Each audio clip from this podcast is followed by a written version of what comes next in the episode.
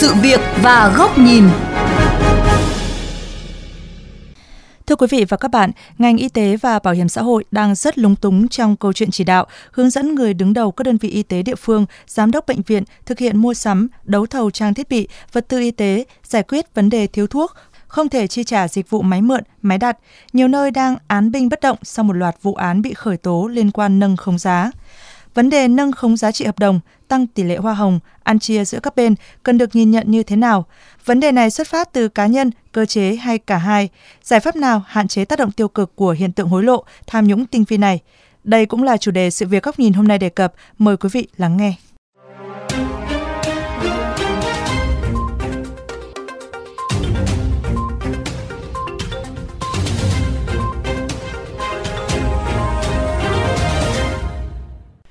Một bác sĩ ở một bệnh viện công tại Hà Nội cho biết, nhiều bệnh nhân đang phải mòn mỏi chờ thuốc, vật tư để được điều trị phẫu thuật.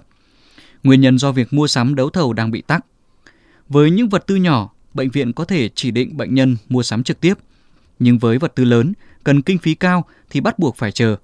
Trường hợp vạn bất đắc dĩ, cần kíp quá, bệnh nhân sẽ được chuyển sang cơ sở khác, có đủ vật tư tiêu hao để được can thiệp kịp thời. Chính điều này sẽ gây nên sự căng thẳng giữa mối quan hệ bệnh nhân, người nhà bệnh nhân với bác sĩ. Về nguyên tắc thì cấp cứu là phải tìm mọi cách bằng mọi giá để cứu lấy tính mạng bệnh nhân. Tuy nhiên rằng là trong cái quá trình làm việc ấy, với những cái trang thiết bị ờ, còn thiếu hoặc là những vật tư tiêu hao còn thiếu, nếu như người nhà bệnh nhân mà hợp tác thì câu chuyện nó sẽ suôn sẻ. Nhưng nếu người nhà bệnh nhân không hợp tác mà trong lúc cấp cứu mà bảo ờ, họ phải đi mua cái nọ, đi mua cái kia do quá trình đấu thầu của bệnh viện à, chưa hoàn thiện hoặc là do bệnh viện chưa mua được thì đấy là những cái điều mà rất dễ gây cái tình trạng bức xúc đối với lại bệnh nhân cũng như là người nhà bệnh nhân. Tình trạng này khá phổ biến tại Hà Nội, Thái Bình, Nam Định, Khánh Hòa, Thành phố Hồ Chí Minh và các địa phương khác. Theo bà Phạm Khánh Phong Lan, đoàn đại biểu Quốc hội Thành phố Hồ Chí Minh, có một thế khó từ ngành y vào lúc này là không ai có thể tự tin đảm bảo về kết quả đấu thầu, bởi nếu đáp ứng hết tất cả quy trình, thủ tục thì lại dẫn đến là không có hàng hoặc sản phẩm đó không đáp ứng chất lượng. Bà Lan nêu ví dụ như mặt hàng thuốc, chủ trương đặt mục tiêu càng rẻ càng tốt, năm sau phải rẻ hơn năm trước, và khi các bệnh viện trúng thầu, có nghĩa là giá đáp ứng yêu cầu rẻ, nhưng thời gian sau, thuốc đó được đấu thầu ở một địa phương cách rất xa với giá rẻ hơn thì bảo hiểm y tế sẽ yêu cầu áp theo giá rẻ hơn đó và xuất toán. Bà Lan băn khoăn thuốc càng rẻ liệu có ảnh hưởng đến chất lượng điều trị. Trong khi đó, luật sư Phạm Thành Tài cho rằng có sự e ngại, sợ mua sắm đấu thầu vì đây là thời điểm nhạy cảm khi hàng loạt cán bộ y tế vướng vòng lao lý. Trong khi đó, quy trình, chính sách liên quan đến công tác đấu thầu hiện nay còn tương đối dườm già phức tạp – gây khó khăn cho cả bên mời thầu và nhà thầu trong quá trình thực hiện. Luật sư Phạm Thành Tài nhấn mạnh giải pháp ban hành quy định hướng dẫn sớm và áp dụng công nghệ thông tin, đơn giản hóa thủ tục, minh bạch hóa các quy trình. Mặc dù vậy thì nhìn chung những cái vấn đề vướng mắc trong thủ tục chỉ là một cái phần nhỏ, nhanh hay chậm thì còn phụ thuộc vào nhiều những cái yếu tố khác như là cái ý thức trách nhiệm của các cá nhân tổ chức thực hiện cái chức năng và nhiệm vụ liên quan của mình thì ngoài cái việc là cần phải hoàn thiện cái hệ thống văn bản quy phạm pháp luật về đấu thầu thì cũng cần phải có những cái phương án bố trí nguồn nhân lực đáp ứng được cái chuyên môn nghiệp vụ ý thức trách nhiệm trong quá trình thực hiện. Trong khi đó, luật sư Nguyễn Văn Chiến chỉ ra một kẽ hở mà các bên thường vận dụng để bắt tay nâng khống giá trị đấu thầu. Cái việc các cái cơ quan thẩm định giá đó mà lại giao cho họ có cái quyền độc lập để mà thỏa thuận với bên ờ, người mà thuê thẩm định để từ đó là dẫn đến có cái sự cấu kết thành ra là làm giá và thậm chí có những các cái trường hợp là họ thẩm định giá khống để mà qua đó làm căn cứ cho cái cơ quan đấu thầu để nâng giá gây uh, thiệt hại cho tài sản nhà nước. Chuyên gia kinh tế Đinh Trọng Thịnh phân tích, câu chuyện ăn chia hoa hồng có thể được coi là nguồn cơn của mọi sai phạm.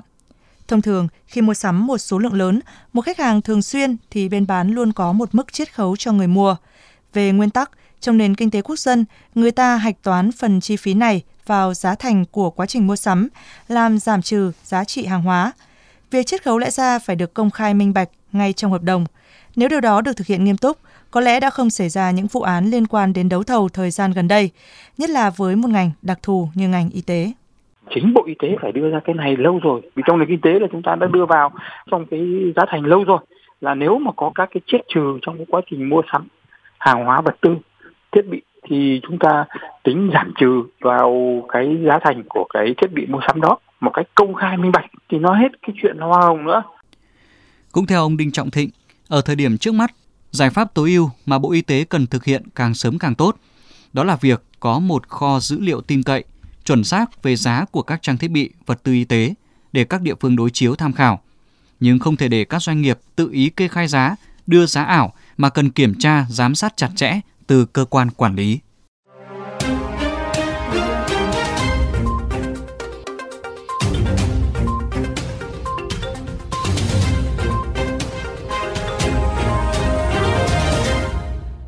Ở phần tiếp theo chuyên mục sự việc và góc nhìn, mời quý vị đến với góc nhìn qua nhan đề Hoa hồng, lòng tham và cơ chế.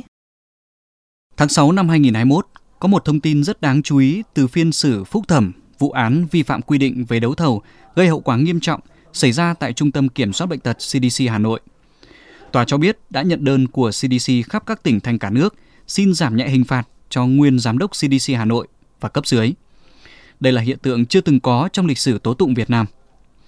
VOV Giao thông từng phân tích, việc xử lý thần tốc sai phạm tại CDC Hà Nội, nâng khống gói thầu mua máy từ hơn 4 tỷ đồng theo giá thị trường lên trên 9 tỷ đồng, được coi là một hình thức phạt làm gương, bêu giữa ba quân. Mục tiêu khiến những người vi phạm khác tự giác dừng hành vi và khắc phục hậu quả. Dù sau vụ án, một hiệu ứng domino xảy ra khi hầu hết các tỉnh thành đều điều chỉnh giảm giá trị hợp đồng đấu thầu. Nhưng đến nay, sau đúng một năm, chuyện cũ không những lặp lại mà còn lan rộng. Hai cựu bộ trưởng và hơn 60 cán bộ, trong đó có cả người kế nhiệm giám đốc CDC Hà Nội, đã bị bắt vì liên quan vụ án nâng khống giá kit test Việt Á. Mấu chốt trong các vụ án này đều xoay quanh hai chữ hoa hồng, một dạng chi phí lại quả, hối lộ được các bên thống nhất, thường là bên trúng thầu chia tỷ lệ phần trăm nhất định trên tổng giá trị gói thầu cho người phê duyệt. Đương nhiên, muốn đẩy hoa hồng đậm hơn thì các bên phải nâng khống giá trị hợp đồng lên càng cao. Đây là một hình thức rút ruột ngân sách nhà nước, tiền thuế của nhân dân. Có thể hiểu được tâm lý của CDC các tỉnh khi nộp đơn xin giảm nhẹ hình phạt cho đồng nghiệp. Bởi lẽ, những người này hiểu, từ trước sự kiện CDC Hà Nội, việc đấu thầu vật tư ở các đơn vị công lập, không riêng gì ngành y mà các lĩnh vực khác nữa, gần như luôn phải có chi phí bôi trơn, hoa hồng. Lý do có thể thấy tại khảo sát của Liên đoàn Thương mại và Công nghiệp Việt Nam VCCI, gần 60% doanh nghiệp quan niệm chi hoa hồng là luật bất thành văn, nếu không sẽ bị hoạch hoẹ, lập giao cản bởi các thủ tục, ảnh hưởng tiến độ và gây thiệt hại lớn hơn khoản chi này. Trên 35% doanh nghiệp ngỏ ý sẵn sàng chi số tiền này và tự động thực hiện, không chờ gợi ý từ người tiếp nhận hồ sơ. Nhiều ý kiến cho rằng nếu xử lý rốt ráo, cơn bão chống hối lộ tham nhũng sẽ lan ra cả nước. Dường như nó đang dần trở thành sự thật và càng cho thấy tình trạng nghiêm trọng, thâm căn cố đế của vấn đề. Thực tế, tham nhũng là điều khó tránh ở mọi quốc gia. Nó là hiện tượng kinh tế xã hội rất phổ biến, đi liền với hình thái nhà nước. Khi tài sản công, quyền lực tập trung vào một số người, khi cơ chế xin cho vẫn tồn tại một cách mặc định trong quan hệ giữa công chức, người nhà nước với các doanh nghiệp, tổ chức cá nhân. Không thể triệt tiêu tham nhũng, nhưng có thể hạn chế nó đến mức ít gây ảnh hưởng nhất cho đời sống xã hội. Có một phát ngôn rất đáng chú ý của một vị bộ trưởng những ngày gần đây trước Quốc hội. Đại ý là, trong thời điểm này, không ai dám làm sai. Một câu nói mà nếu hiểu theo nghĩa tiêu cực, có nghĩa trước đây biết là sai, nhưng nhiều người vẫn vận dụng để làm sai. Những cán bộ đã bị bắt, những cán bộ làm sai nhưng chưa bị lộ, tất cả buộc phải kinh qua nhiều vị trí, chức vụ được tổ chức đảng, đoàn thể tín nhiệm, đã được rèn luyện về bản lĩnh, đạo đức mới vươn lên được vị trí cao. Vì vậy, giải pháp trông mong vào sự trong sáng, lương tâm cá nhân vào lúc này là điều không thể. Lòng tham luôn nảy sinh khi có điều kiện. Công cụ minh bạch hóa cơ chế, quy trình, triệt tiêu những điểm mờ, môi trường dung dưỡng lòng tham nảy nở cần được nhìn nhận như một giải pháp bền vững. Không phải vô cớ, Hiện nay nhiều bệnh viện thiếu thuốc, trang thiết bị vì giám đốc không dám đấu thầu vật tư. Nhiều người viện dẫn quy định đang vướng, cần gỡ khó cho đấu thầu y tế. Nhưng cũng cần đặt ngược lại vấn đề. Trước sự kiện CDC Hà Nội, không phải hoa hồng vẫn tồn tại đó sao? Và các bệnh viện đâu thiếu thuốc? Phải chăng do vấn đề khó nói là hoa hồng đang bị soi chiếu gắt gao? Nếu cứ làm theo luật bất thành văn là sẽ bị khởi tố. Còn làm theo đúng quy định, đúng lương tâm, không xin cho, không lại quả thì lại khó. Cơn địa chấn mang tên Việt Á là một dịp hiếm có để hệ thống chính trị, các nhà làm luật nhìn nhận lại các quy định, cơ chế và cả con người. Chúng ta có thực sự muốn vá những lỗ hổng ấy không? Chúng ta đã tạo ra được cơ chế đủ mạnh bảo vệ ngân khố quốc gia, ngăn chặn những hành vi sai trái ngay từ khi họ muốn làm sai. Hoa hồng, tham nhũng sẽ luôn lộng hành khi cơ chế không thể khống chế được lòng tham.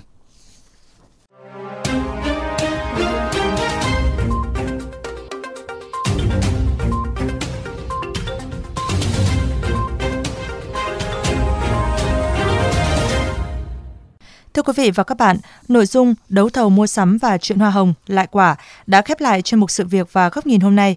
Quý vị có thể nghe lại chuyên mục trên website vovgiao thông.vn.